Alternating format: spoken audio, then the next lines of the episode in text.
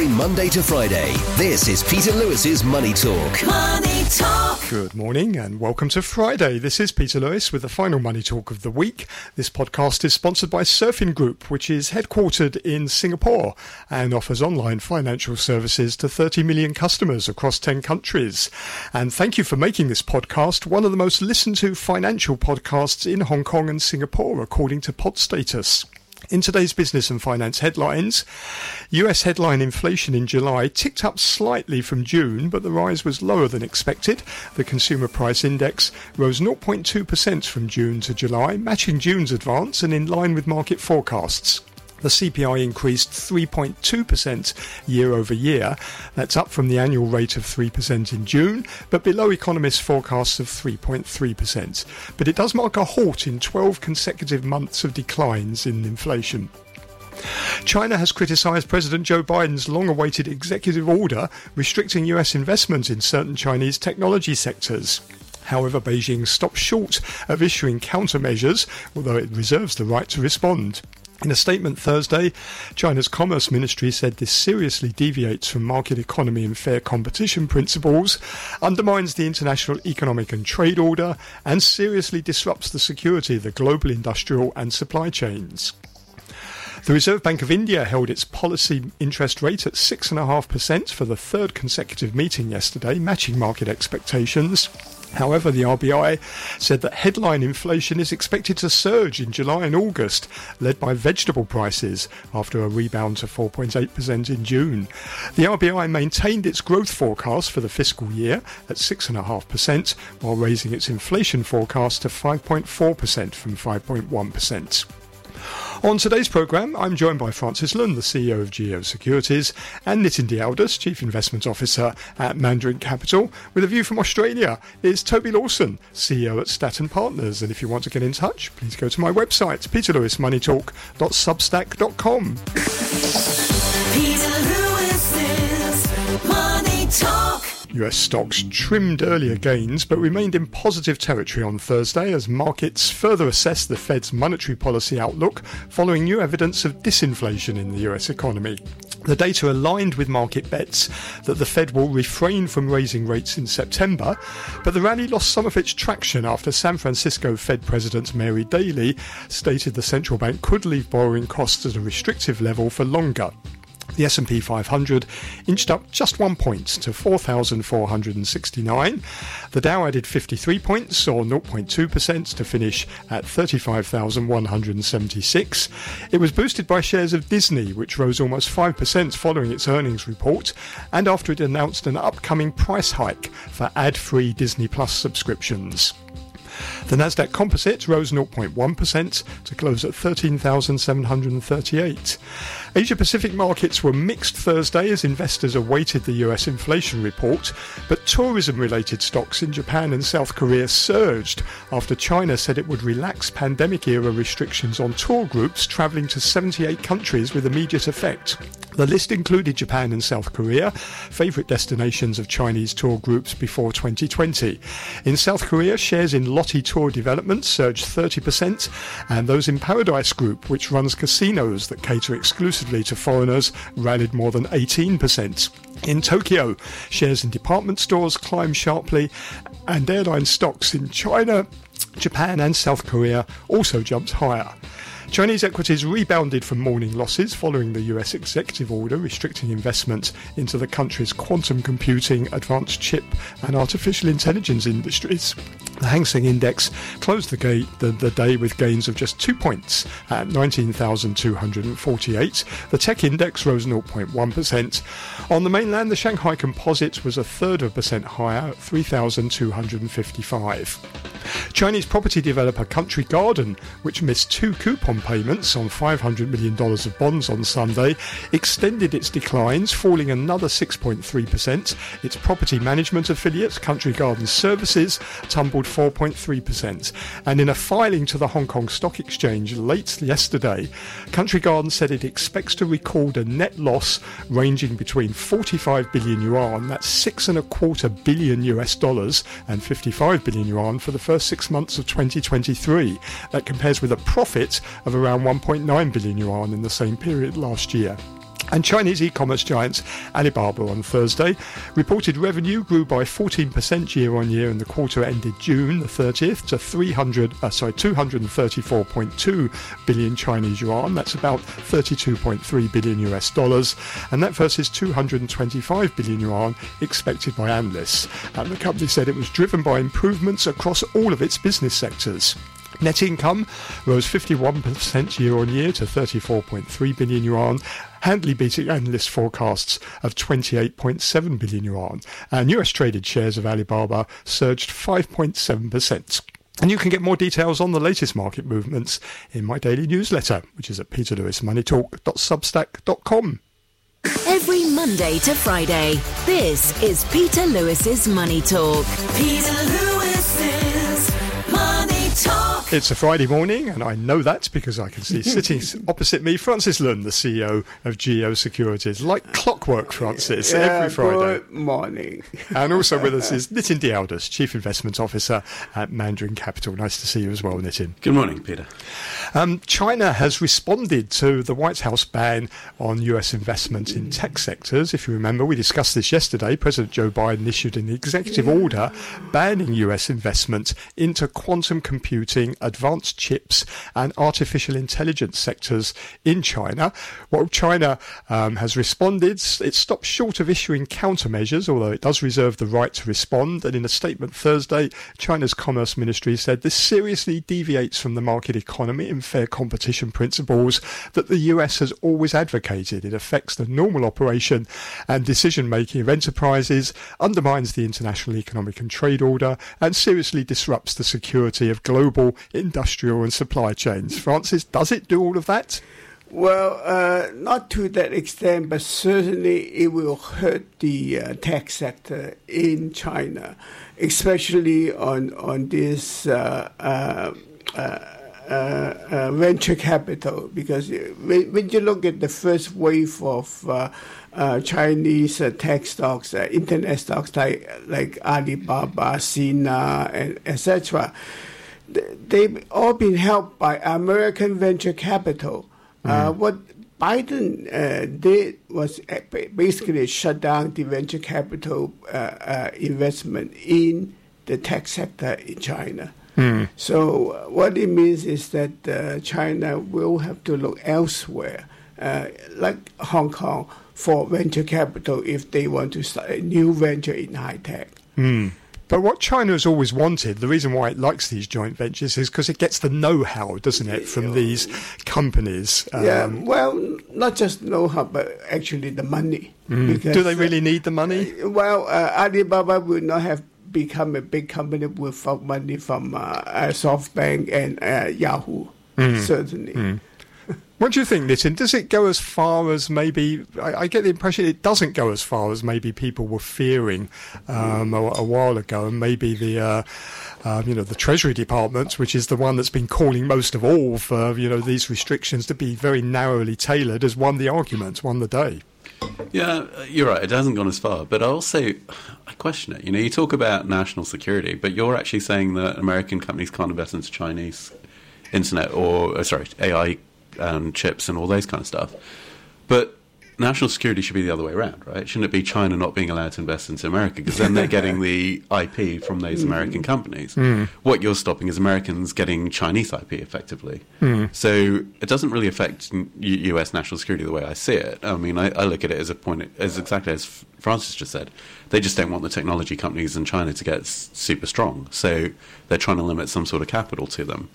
But in terms of national security side, I think that's just an excuse and it's not actually reality in terms of if you want to protect national security, you want to know what's going on the other side, you want that knowledge, you'll invest into that company so you get that knowledge in and figure out this is what they're doing. That's how we protect national security.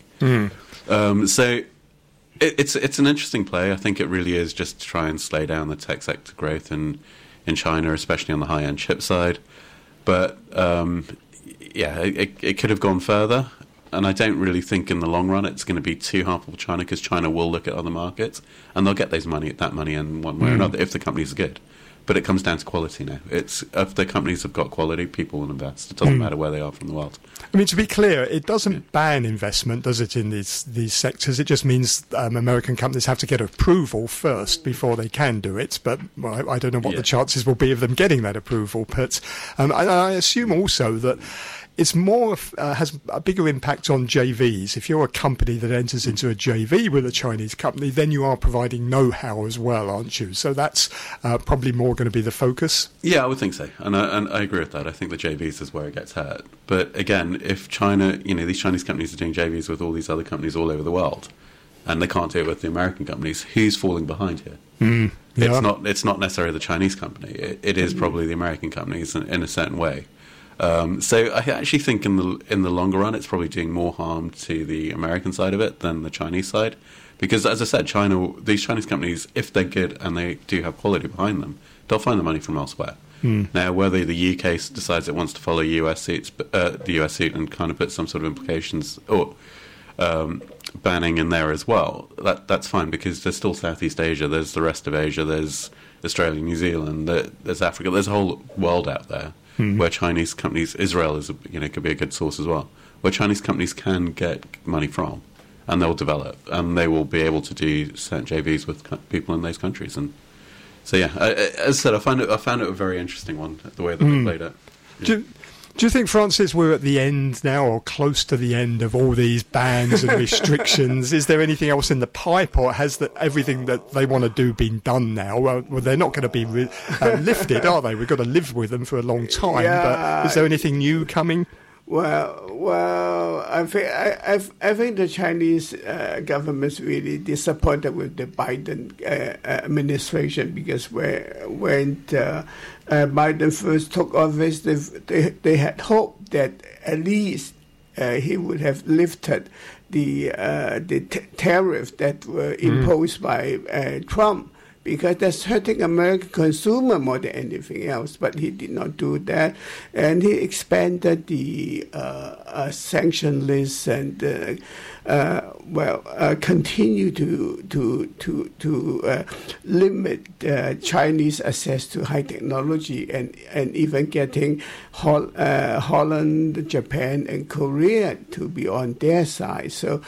So uh, what the Chinese see is, is really American encirclement more than anything else. So so it, it is really what what the Chinese say is a Cold War mentality. Is is you is them or us? Is the enemy or us? So it's it's not good for uh, Sino-American relationship going forward. I think, I think Americans will lose the market share except for Tesla and, and Apple. they these two are too entrenched in China. Mm. Do you think China sees President Biden as being worse than President Trump?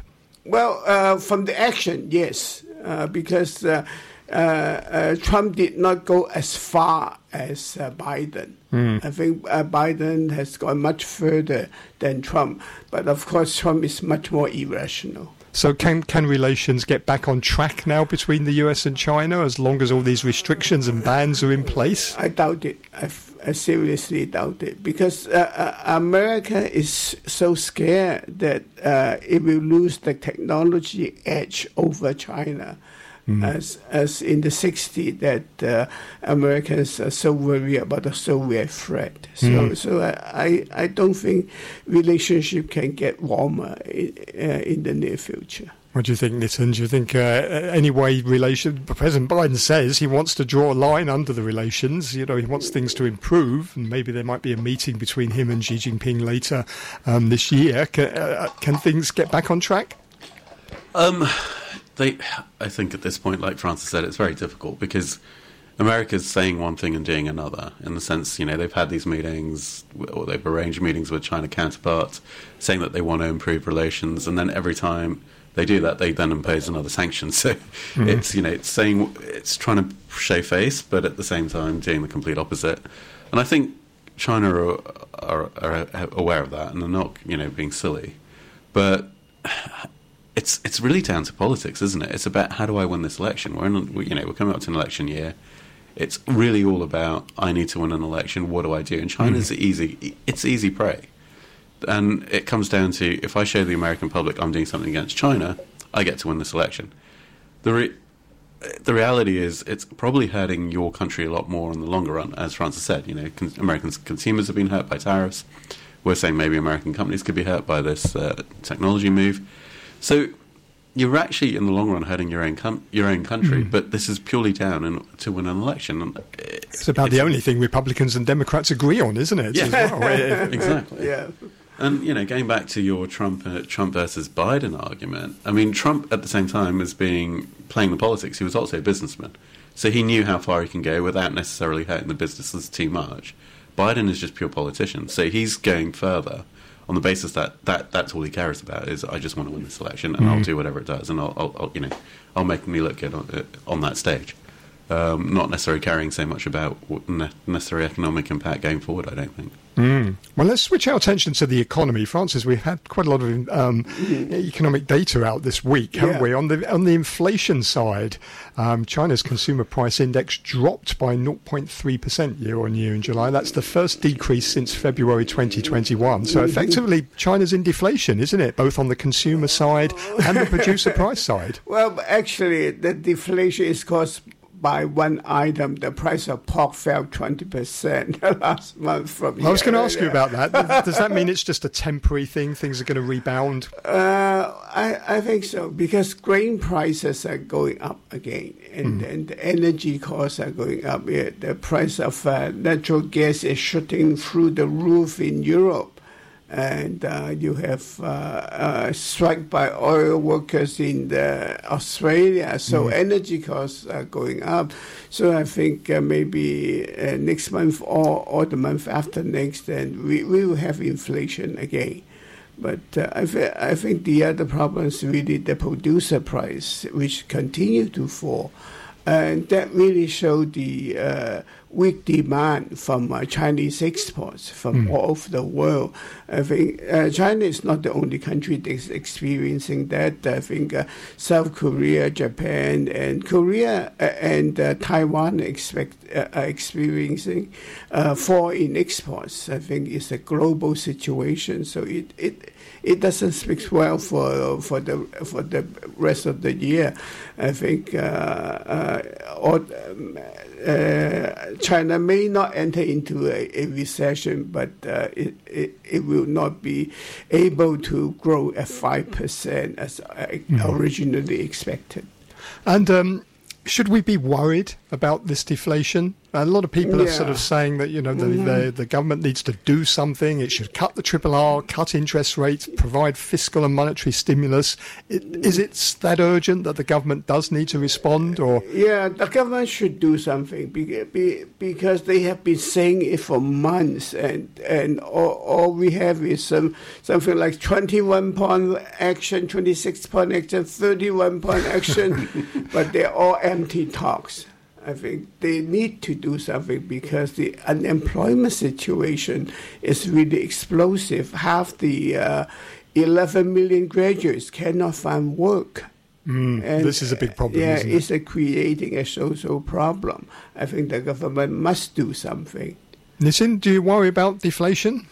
Yeah, I think China as a whole, I'm quite worried about. And you're right. You can cut RRR, you can cut interest rates, but um, but is that the wise move? Because the credit markets, as it is, is mm-hmm. already and you know got a few issues there. so do you actually want to start increasing credit more? I think what China needs to do is it needs to do a big PR job actually, and it needs to start attracting overseas talent to come in there. It needs to actually allow foreign businesses to come in and operate and bring money with it. Um, because not only have you got an issue in terms of the local population, you've got demographic issues. I mean, you've got a declining population. Mm. Mm. So, how are you going to get your economy back on track when you've got a declining population, youth unemployment at 21%, as Francis said, fresh graduates unemployment at over 50%? Um, it's social problem after social problem. You've clamped down on the private space. You say that you want to get the private markets back up and running, but do, again, it's kind of what I was saying about America. You say something and you do another. You're not actually following through with those actions where you're allowing private industries to reflourish you're trying to target them into certain areas which is already done well, but that doesn't add creativity. It doesn't add anything new to what you've already mm-hmm. got. So are you actually going to benefit your economy in any way that way. Um, so I think it really needs a whole new creator, oh, a whole new outlook, and it's got to be a little bit less closed and a lot more like, no, this is what we are, this is what we want to do, this is how we're going to get it. Because there will be companies that will go into China, given the population as it is. I mean, you've got 1, 1.4 billion people. Obviously, it'd be stupid not to try and answer it. but you need to start encouraging people to come into China and start spending money and bringing money with it because mm. you can't just do it domestically. I know the initial plan was that they could. I think they're now finding out they can't. It, it, seems to me, correct me if I'm wrong though, that the, the priority for President Xi Jinping is not the economy. The two things that he's most concerned about are firstly national security, and then secondly winning the tech war with the US. You know, trying to reduce its dependency upon the US, becoming self-sufficient in technology. Those two things seem to be a bigger priority than the economy, which is why we're not seeing the government really do anything. But don't they go hand in hand? I mean, at the end of the day, if you've got a weakening economy, you're going to have a lot more social unrest because there are a lot more people unemployed. There are a lot more people not earning as much. It, it, it all goes hand in hand. So your national security and that alone gets somewhat uh, hurt over the fact that you're going to have internal social unrest. Inter- like I'm now struggling. You know, I'm a young kid. I've got my ideologies. I, you know, I've come out of university. I've got a graduate degree. I was told I can get a good job. I can't get a job now. I mm-hmm. mean, how do you think that person's going to feel? He's going to get angry. The next person, you know, and you've got 21, 22, 23% of that youth mm-hmm. area mm-hmm. that's going to be getting angrier and angrier by the day. So internally, you've got the social unrest.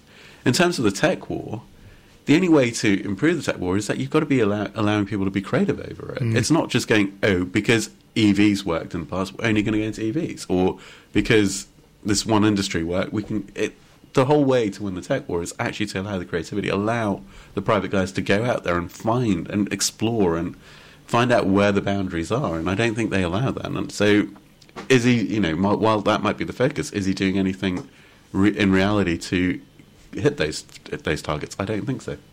Francis, why, why do you think the Beijing's not responding? well, well, I think it, it was only yesterday that uh, uh, China opened up to for uh, tourism, group tourism to something like 30 or 70, 70 78 countries. Yeah, 78 countries. Yeah. yeah. including Japan, Korea, US, Australia, etc. So what one one data really stood out is that in the first half of the year, only 52,000 foreigners visited China. That is a shockingly mm. low figure, meaning that uh, in the first half of the year, China is still close to the world. Mm. I think what, what we need to do is really opening up China for foreigners to come and for Chinese to visit overseas countries. At least you you have a tourism sector that will be uh, rejuvenating and, and employing young people. I think that's one one thing you can do and uh, sending more two groups out outward and then welcoming more two groups inside. Mm. I think that's one thing you can do. And this would help the employment situation with Def- a lot of the young people. Yeah, definitely. jobs they could do. Mm-hmm let them work in the hospitality sector, let them work in hotels and restaurants. What does. Ch- oh, sorry, Nitin. I was just going to say, I mean, I, I, agree with you, they can work there, but again, you've got to look at what the youth want as well. They want that gig economy back too, and mm. are you going to get kickstart that? Because mm. that, that's important too. Mm. It's not just so things like online education and exactly, uh, you know yeah. where they were tutors online yeah, and you know providing language lessons and so on, and that got wiped out overnight pretty well, didn't yeah. it? Ex- yeah, exactly. Mm. Yeah, I think they, they, they should reverse their policy. what is the risk that uh, China, well, when I say risk, that China exports its deflation around the world and in turn that starts lowering inflation elsewhere in the world, makes it easier for maybe the Fed to stay on hold and not raise interest rates? Do you think uh, yeah, this could happen? that, that's what that would be good, during the 20, uh, first uh, 15 years of uh, the 21st century because uh, cheap Chinese manufactured goods help lower inflation mm. in the developed world. Mm. We used to have a television costing one hundred thousand dollars. Now you can buy a Chinese television for about six thousand dollars. Hmm. Hong Kong. very cheap. Well, we had some inflation data out of the US. Uh, the Bureau of Labour Statistics yesterday reported that the consumer price index in the United States rose 0.2% from June to July. That matched uh, the advance seen in June. It was also in line with market forecasts. The CPI increased 3.2% year over year. That's up from the annual rate of 3% in June, but that was below economists' forecasts of 3.3%. So I get, I get the feeling, though, um, that the Fed isn't ready to celebrate yet, is it? It's, uh, it's too early to declare victory on this. Yeah, I think with the Fed as well, it's not just going to be looking purely at the CPI CPI numbers. They're also looking at the wage numbers. Um, Until those job numbers, And they're pretty robust. Exactly. So until those job numbers start turning around, I think the Fed's quite happy to keep rates high and maybe uh, maybe do one more rate hike, even even despite the CPI numbers coming down. I mean, I'm on the argument that maybe they should they should just hold and wait for a few months and see what happens over the next few months. But I do know that the Fed are quite keen to um, raise one more time in September, and then probably put a hold on it. And the other thing I, I don't think is going to happen that markets trying to price in is these rate cuts. You know, where they're trying to price in a whole bunch of rate cuts next year. I think the Fed's going to quite happy to hold at these levels for over a year and just let it just ride out. Um, there, are lot, there are large parts of the economy that are benefiting. I mean, savers and companies with high c- cash hoards are benefiting a lot from the interest rate rises as well. So it's not just a case that if we lower rates, it's you know going to help the whole economy. It doesn't. There are a lot of people who are actually enjoying the higher rates, and a lot of companies who do. So I think they're quite happy to keep the rates where they are, with maybe one more rate hike in September. Uh, but uh, I think for uh, ordinary citizens who have to pay mortgages, this is bad news because uh, uh, I think for the average uh, uh, mortgage holder in Hong Kong, you are paying twice as much as interest as, um, uh, as last year. I think an interest rate cut will, will, will be very beneficial. Yeah, but the flip side is if you go back to pre 2006, what the interest rates we're paying currently is actually very, very low on a historical basis. In Yeah. the 90s, people were paying 11, 12, 13, 14% on mortgage rates. Yeah, yeah. 3% or 3.2% is not a huge interest on a mortgage. So, uh, you know, it, it's a bit of a give and take situation over here. It was artificially low for too long, I think. Yeah. Hmm. And this, this may not be a victory yet for the Fed, but it, I'll tell you who it is a victory for. It's a victory for the monetarists because they, they say, they believe that inflation is a function of money supply, and money supply has been declining very sharply over the last few months in the US. So they've been warning for a while that mm-hmm. inflation is going to undershoot people's expectations, and mm-hmm. people are going to be very surprised about just how low inflation goes, which of course will be good news uh, for, for us if that, uh, well, so far it does seem to be coming true, doesn't it? Yeah, definitely. I think uh, if inflation goes down and interest is uh, falling, then it will be a big boost for the real estate market. If, even in Hong Kong, prices have fallen to something like eight, the level of eight years ago. Let me ask you finally about Country Garden. Um, because this was once China's biggest property developer by sales. I think it's about number five or six Yeah. um, now. It's warned late last night in a stock exchange filing of a large net loss in the first half. Due to impairment on property projects and declining profit margins in its real estate business. In a filing to the stock exchange yesterday, it now expects to record a net loss of between 45 billion yuan, that's six and a quarter billion US dollars, yeah. and 55 billion yuan for the first six months of the year. The previous year, it raised, uh, it had made a profit of about 1.91 um, billion. Sales are down 35% from a year ago and down 61% from two years ago, back in 2021. How big a problem um, is this, and how big a hole is Country Garden in? Well, it's uh, uh, it is indebted to the tune of 1.6 trillion yuan. About 200 billion dollars. Yeah, it's only second to uh, Evergrande. So uh, unless it receives a massive uh, capital injection and also a reviving uh, uh, property market in China, it will go under. I, uh, because it's really too deep in the hole. I, I don't see how it can go back. Is this going to be then a bigger problem even than Evergrande? Because Country Garden has about four times as many projects as Evergrande did. So if, if Country Garden collapses, uh, what's the impact? Well, it will it will be catastrophic for China. So it can't. The government can't let it collapse. Then. Uh, well, for the banks, they they will they it will take them twenty years to write off the bad debt. wow. But you've got to draw a line at some point, right? You talk about mm. Evergrande, we talk about Country Garden, we know a whole bunch of other developers that are also seriously in debt. Mm. At some point, you've got to let one of them at least go under. Mm-hmm. Because how, I mean, how, but not Country Garden, surely. Honestly, I, I don't know which Or one. does it not matter? I th- how do you shake up this market? How do you get this market back on track? I mean, you've got. I mean, you're spending a lot of good money after bad if you're not going to ever get any returns out of it. So if you're protecting Country Garden by giving them cash in order to meet their debt obligations or some of their debt obligations, because they're clearly not meeting all. Um, you know, you're just literally kicking the can down the road. At some point, you've got to face these problems head on. Mm, but the, the consequences of doing that for the property sector could be pretty disastrous, couldn't they? Because confidence is already bad. It would just mm-hmm. destroy confidence completely, wouldn't it, in the p- mainland property A sector? hundred- a hundred percent, which is why they're not doing it. Mm. but, mm-hmm. but like I said, I mean, there's so many issues at the moment over there, and it, it, it just, it's just really crazy to think. I mean, at what point does all of it come to a head? At what point does you know the unemployment part, the declining demographics, all of this is contributing as well to the fact that there is no property sales because there's no confidence in, in the mm-hmm. country.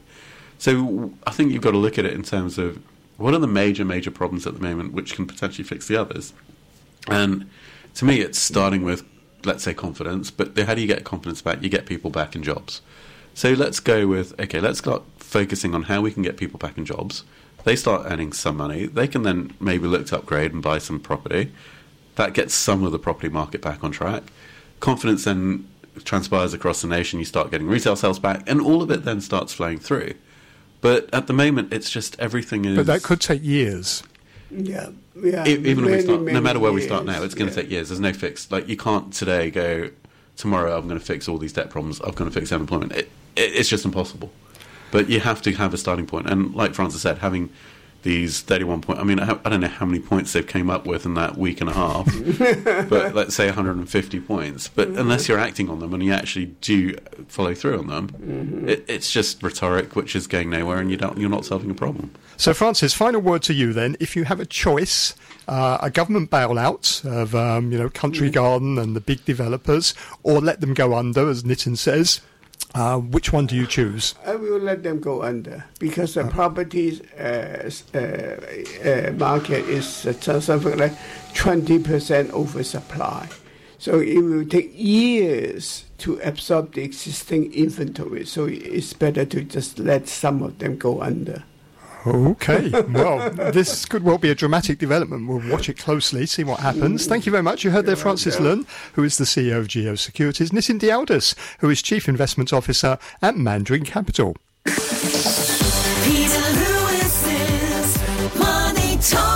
I'm joined now by Toby Lawson, who is the CEO of Statton Partners down in Sydney, Australia. Morning, Toby. Good morning, Peter.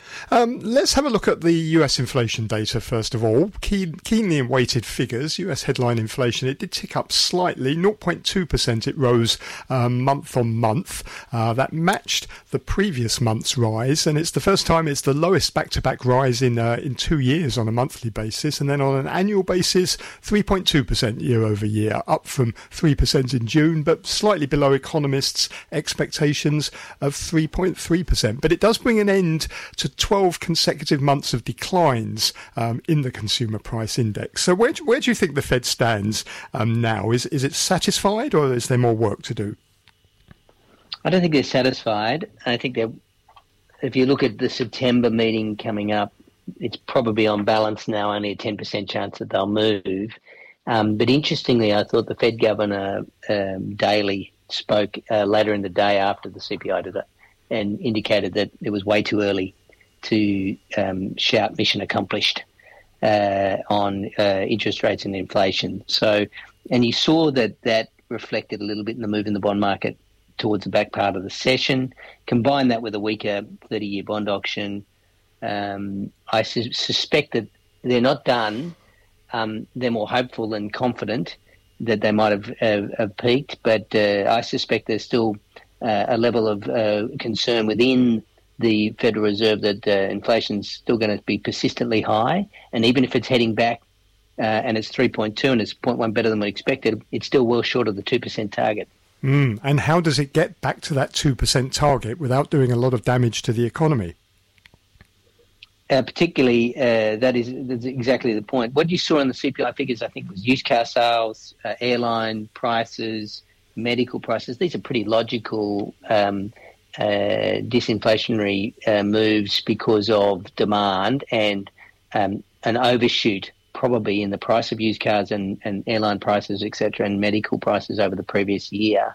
So those coming out really helped the CPI figure against that. You've still got quite a persistent high shelter uh, cost mm. US rents and what have you, and that's the persistent piece that probably is most concerning to the central banks, and it's not inconsistent with what's happening here and around uh, uh, Europe as well. The shelter costs are persistently high, and um, what we're not seeing is a, a labour market softness that sort of mitigates the impact of that. Um, and, and the cooling off of that particular aspect of the of the inflation. So, I, I, in overall sense, I think the Fed are probably maybe you know probably going to hold September, but um, ready to fire if they see any other indicators. And there's a lot of data that's going to come, isn't there, before September? Because there's no um, interest, uh, there's no monetary policy meeting this month, so a lot of things could change between now and and September. Indeed, I think it's way too early to, to put a line on it. Um, the, the, vision of uh, George Bush uh, landing on an aircraft carrier and shouting "Mission accomplished" after Iraq was somewhat salient in uh, in drawing a comparison, maybe. I remember to, that. Uh, Chairman Powell. Chairman Powell, you know, uh, uh, saying much the same thing. I think it's rare. It's definitely too early. Do you think we're going to see talk at some point from the Fed about maybe learning to live with three percent inflation, particularly if it's going to be really hard to to make that one that extra one percent drop in inflation without, as we say, causing a lot of damage to the economy? Do you think that's going to be an option for the Fed that maybe we'll see talk about, you know, three percent? Well, actually, that's not so bad after all. We've talked about this previously, uh, and I I suspect it would they'd be very reluctant to do that. And the reason that is is because if they say they're comfortable with three, then it'll be four. Mm. Um, you know, I think uh, the because inflation's as much an expectation, and if people feel that prices are going to be higher and there's going to be persistently higher, they will be. It's not, um, um, and that, and that I would think is the concern of the Fed is that they don't want to create any expectation that uh, they are prepared to uh, give up the fight on getting prices back down to 2% because they know in the long term that's the best thing for the economy. Uh, and so I suspect that they may may live with three percent, but they're not going to tell anyone. Mm, no, that's not going to become their official policy anytime soon. Anyway. Correct. What, what do you make of the reaction in the markets, particularly the bond markets? We've got what's known as bear steepening going on. So for listeners, that basically means yields are rising, but they're rising even faster um, at the long end of the curve. 10 year, 30 year bonds, the yields are jumping much higher than at the, the two year end, which is in effect steepening the yield curve, although because it's inverted, it just makes it less inverted. But this is, in many ways, not a good trade, is it? No, uh, particularly if you're in, in, for an equity investor, because um, the price to yield on stocks is driven off the 10 year. So as the 10 year goes higher, um, the earnings yield on stocks um, becomes a little less attractive. So that's one aspect of that. Uh, it also probably reflects that even if interest rates aren't going higher at the short end, they'll be persistently higher over the duration. So therefore, the, the curve steepens off the back of that. So yeah, it's not a, it's not a good sign. Um, having said that, I guess if people look at inverted yield curves and say as an indicator of recession, it may be a, some somewhat of an unwind of that scenario, which suggests we might get the soft landing and the market's pricing that. Um, but I think that's probably not the driver of long-term bond yields right now. Mm, and it's sort of brought a halt, hasn't it, to uh, the rally that we've been seeing in artificial intelligence stocks like uh, Nvidia and, and others. This uh, this this uh, steepening yield curve and rising yields in general, um, it's not really great for those growth stocks. Yeah, and I think you know one of the things that's probably emerging as concern is you know some of the default risk, some of the credit risk. Uh, you know, if you look at the downgrades of the banks by Moody's, uh, the previous one on, on the US economy um, last week, the sense that there might be some uh, uh, issue around credit quality, uh, risk. Um, that's always going to be reflected in higher yields, yields at the long end. So, a bit premature to say that that's the driver of it. But uh, if the issuance in the in the in the Treasury auctions are starting to get a little priced a bit negatively, then you know that's probably going to feed through to um, the long end uh, of the curve quite quickly. And that's something we're watching reasonably closely now. Just some emerging signs of risk off. Mm. And uh, well, let's keep the, the, the inflation story going. If we go over to India, the Reserve Bank of India there kept its benchmark policy interest rate unchanged at six and a half percent for the third consecutive meeting yesterday. That was in line with market expectations. However, it's raised its inflation forecast uh, for fiscal year 24 from 5.1 to 5.4 percent, and has also warned that it expects headline inflation to surge in July and August, led by vegetable um, prices. There, it seems to be you know, after after doing a pretty good job at taming inflation, it, it, they seem to be a bit worried all of a sudden. Uh, India tends to live with a higher level of inflation, um, and the headline figure will be more volatile because they're so uh, the food prices have such a uh, significant impact. So, what happens with the monsoon season and the growing season really has a, a direct impact on prices.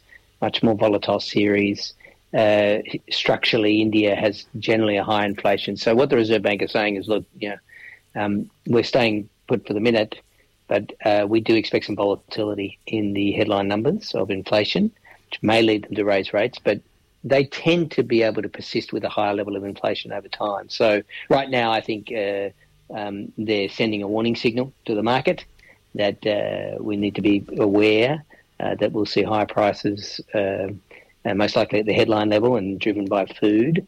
Um, uh, but overall, structurally, inflation is going to be persisting in that high four to fives, and that's something that they'll live with, I think, generally in India.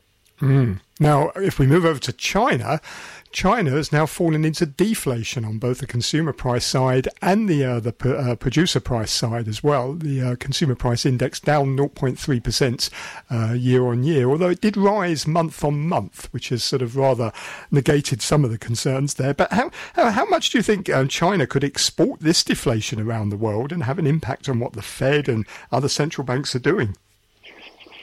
Yeah, I think it's an interesting story right now in China. Uh, you know, so the export and import data, um, both substantially down. So exports uh, down 14.5%. That reflects softer demand um, than uh, what they had probably envisaged uh, uh, previously with the China recovery.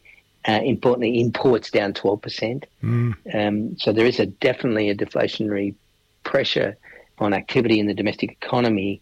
And one of the other aspects is I think, which is deflationary as well, is that they probably build up a lot of supply in expectation of the domestic recovery being much stronger. So you find that they're probably now having slightly slightly big inventory build-ups across various sectors, which means some more discounting of prices to try to um, you know get sales, which has a further deflationary impact. Um, and if the if the if the external economy, you know, Europe and uh, uh, US, etc., continue to slow, then that's going to impact China even more, and so that exporting of deflation could could persist. The other aspect, which is more structural, is that they're in in terms of uh, China is the pivot away from China as uh, uh, as as the hub for manufacturing and, and other you know so other areas of of Asia benefiting from that more structurally.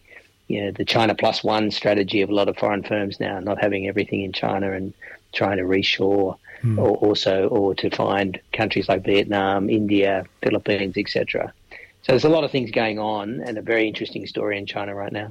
Uh, I suppose the other problem with this is that if CPI and PPI are both now in negative territory, it means real interest rates are going up for businesses and for individuals, which of course is also a problem. So presumably somehow China's got to react in some way because it doesn't want to let the economy um, sort of slide into a deflationary spiral. Yeah, I don't know if it, if um, I mean they clearly they've got the, the, the levers to be able to pull. They've got plenty of capacity to to provide stimulus. Uh, it's an interesting conundrum right now. I don't know if we're at panic stations yet from, from a China perspective, but uh, they're certainly probably disappointed with with how things have gone, uh, and you know, you see that reflected in the property market. um, most significantly, and that represents something you know domestic of about thirty percent of GDP. So uh, that sentiment doesn't help uh, when you start to see things happening in the property market that continue to show stress. Okay, Toby, that's great. Thank you very much indeed. Have a great weekend. That's Toby Lawson, who is the CEO of Statton Partners down in Sydney, Australia. You're listening to Peter Lewis's Money Talk. Money Talk. Thank you very much for listening uh, this morning and this week. Don't forget to take a look at my daily newsletter, which is at peterlewismoneytalk.substack.com. I'll have more business and finance updates for you on Monday. Joining me then are Alex Wong, director at Alex KY Wong Asset Management, and Le Xia, Asia chief economist at BBVA. Providing a view from mainland China will be independent economist Andy Xie. Have a great weekend. Money Talk